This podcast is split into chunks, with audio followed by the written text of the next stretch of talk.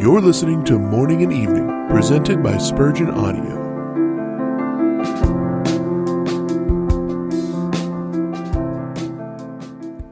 The trees of the Lord are full of sap. Psalm 104:16. Without sap, the tree cannot flourish or even exist. Vitality is essential to a Christian. There must be a life, a vital principle infused into us by God the Holy Ghost, or we cannot be trees of the Lord. The mere name of being a Christian is but a dead thing.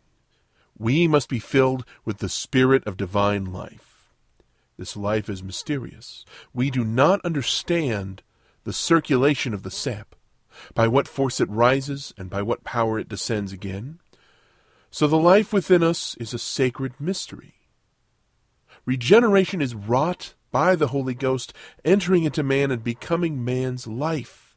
And this divine life in a believer afterwards feeds upon the flesh and blood of Christ, and is thus sustained by divine food. But whence it cometh and whither it goeth, who shall explain to us? What a secret thing the sap is! The roots go searching through the soil with their little spongioles, but we cannot see them suck out the various gases or transmute the mineral into the vegetable. This work is done down in the dark.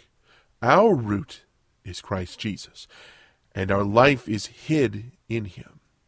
This is the secret of the Lord. The radix of the Christian life is as secret as the life itself. How permanently active is the sap in the cedar. In the Christian, the divine life is always full of energy, not always in fruit bearing, but in inward operations. The believer's graces are not every one of them in constant motion, but his life never ceases to palpitate within. He is not always working for God, but his heart is always living upon him.